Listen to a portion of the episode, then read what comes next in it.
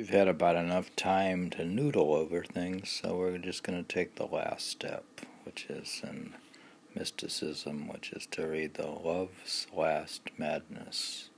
Poems on a Spiritual Path by Darshan Singh, revised edition, 2018. Poem 2. How did I ever think silence, the language of love, what I thought would not come to light was in plain sight? Hmm.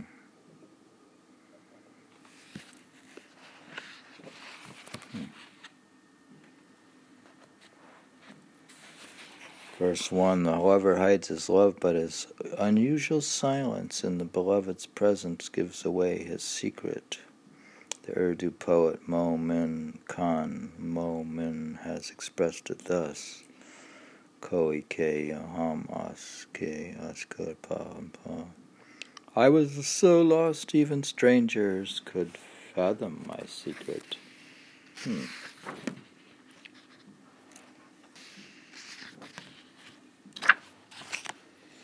I hear my silence talked of in every lane. The suppression of a cry is itself a cry of pain.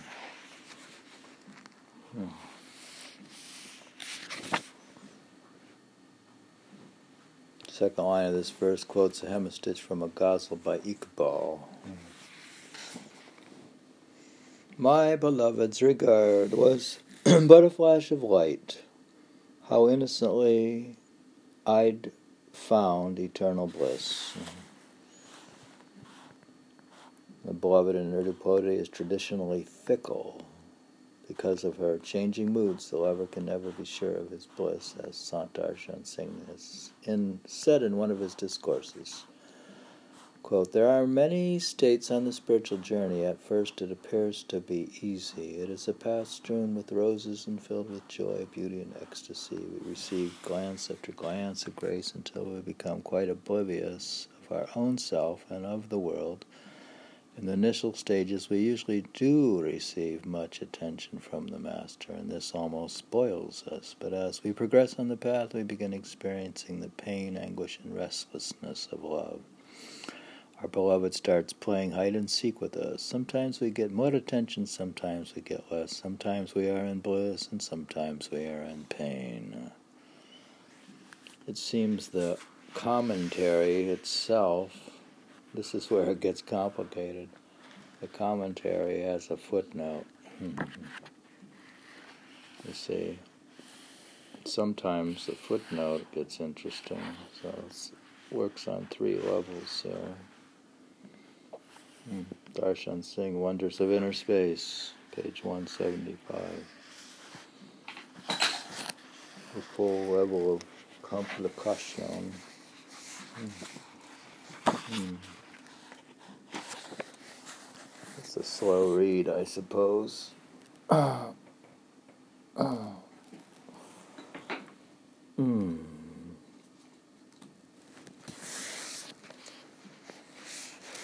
In the end, this too was claimed by the gardener lightning and wind.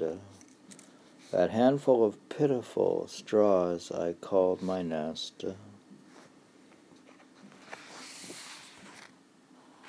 The gardener, lightning, and wind are the bird's traditional enemies in Urdu poetry. The gardener, always a selfish, villainous figure, picks the rose with which the nightingale, the lover, and here the poet is in love. The lightning and wind destroy the nightingale's nest.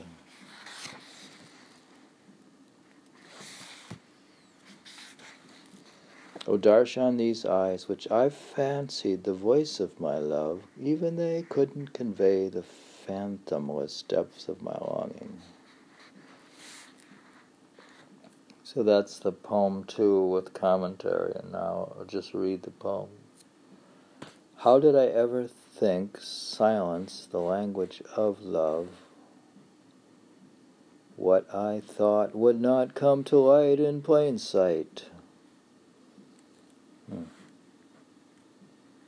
I hear my silence talked of in every lane. The suppression of a cry is itself a cry of pain. My beloved's regard was but a flash of light. How innocently I'd found eternal bliss. In the end, this too was claimed by the gardener, lightning and wind, that handful of pitiful straws I called my nest.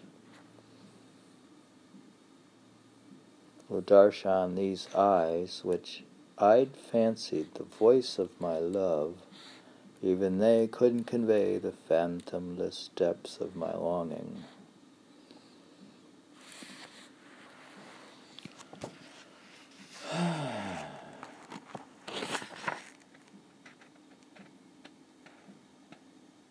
the footnote.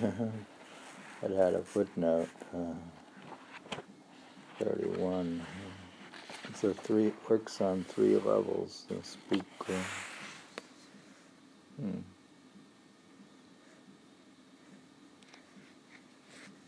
Hmm. And then at footnote Hassan. Momin. Hmm. That's too technical for a book reading. Hmm.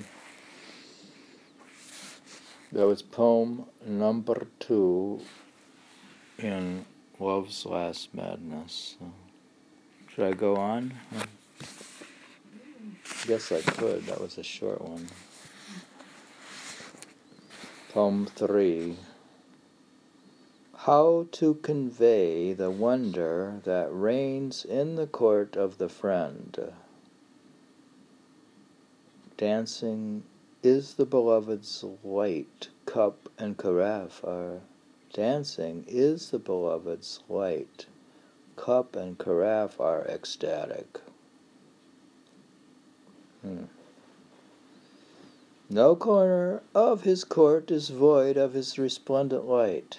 Every atom celebrates with radiance from the beloved's face. Wherever I go on earth, I see his beauty. In heaven after heaven, I gaze on my beloved. O seeker bereft of radiant visions, look with the eyes of your heart. How can you see the beloved's light with eyes of flesh and blood? I took on humanity's sorrows. I gave my love to the world. My entire life I've devoted to the work of my beloved. Brushing past me, it stirred my heart and suddenly was gone. Now even the morning breeze has learned to tease from my beloved. Let them try to imprison him in temple, mosque, and church. The seeing eye finds the beloved's presence in every mott. Seekers of your radiant vision are very close to your heart. Eyes focused outside are infinitely far from the beloved's light.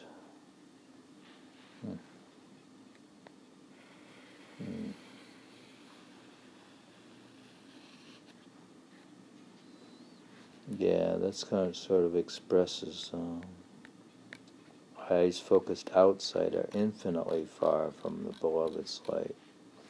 What can I say of the grace he showers as I gaze within?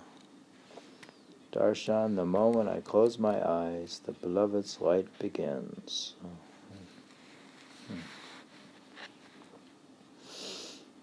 Mm-hmm.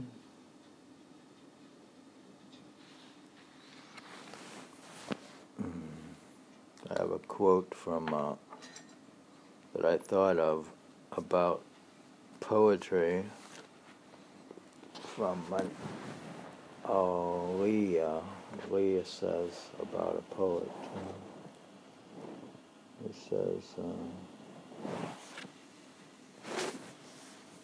we concluded the poem with a beautiful couplet that goes like this Ten points in just two lines I've, you've packed. But these are words while you should act.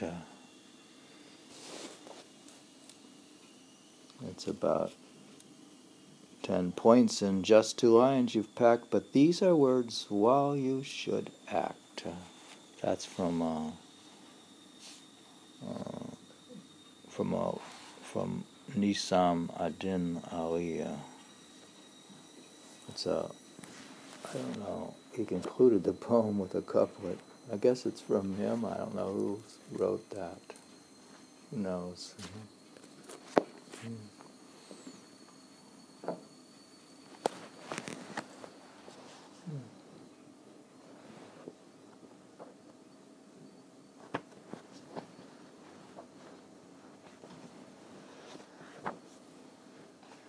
This is poems from Mata'e Nur, translated into English in Love's Last Madness. So, of course, any effort to define would but limit your beauty. Hmm. That's a quote too. What else we have here? Hmm. These are the end of the book of attributations to the poetry of Sant Darshan Singh represents the best in the historical interaction of mysticism with Indo-Persian aesthetics. In the tradition of the greatest Sufi masters and poets, his passionate love takes him to the realm where the divine reality is no longer a distant transcendence. Those who love Rumi will love Darshan Singh whose sublime spirit shines through these faithful yet poetic translations. That's Mumtaz Ahmad, late executive director of Iqbal International Institute for Research and Dialogue. Another quote Metaphors convey, this is about the book, metaphors convey the vision of the spiritual life in flashes that can be immediately apprehended, but this is just what poetry is. Darshan Singh is the master of that. Translators Lerner and Bedi, through lively, natural expressions and a single polished style, have achieved an admirable closeness to the original Urdu verses. Shaligram Shukla, professor of linguistics, Georgetown University. These poems are quite literally inspiring. inspiring, inspiriting. They're not inspiring, they're inspiriting. Precise and surprising metaphors refresh the reader on every page. Uh, any reader who delights in poetry will be delighted by Darshan Singh. The translator's introduction, commentaries, and notes are an education in themselves. John Michael, professor of English and Visual and Cultural Studies, University of Rochester. Darshan Singh conveys the nuances of divine romance with such variety, command, and sensitivity that it is apparent his poetic muse springs from direct mystical experience not mere literary imagination. His artistic genius enables him, like Rumi of old, to impart the timeless, haunting fragrance of the inner spiritual realms while retaining its heartwarming humanity and contemporary relevance. That's two people that allude him to Rumi. Elliot J. Rosen, author of the Los Angeles Times bestselling book Experiencing the Soul Before Death, During Life, After Death, and co author of The Compassionate Diet. Having grown up in a Sufi household in Africa, I strongly urge readers to feed themselves from this spiritual meal cooked in the mystical kitchen of Darshan Singh. Suleiman S. Na- Nyang, Professor Emeritus of African Studies, Howard University, Washington, D.C. That we just read the back jacket of the book and revised edition to the Love's Last Madness and Poems on the Spiritual Path and read poem two and three.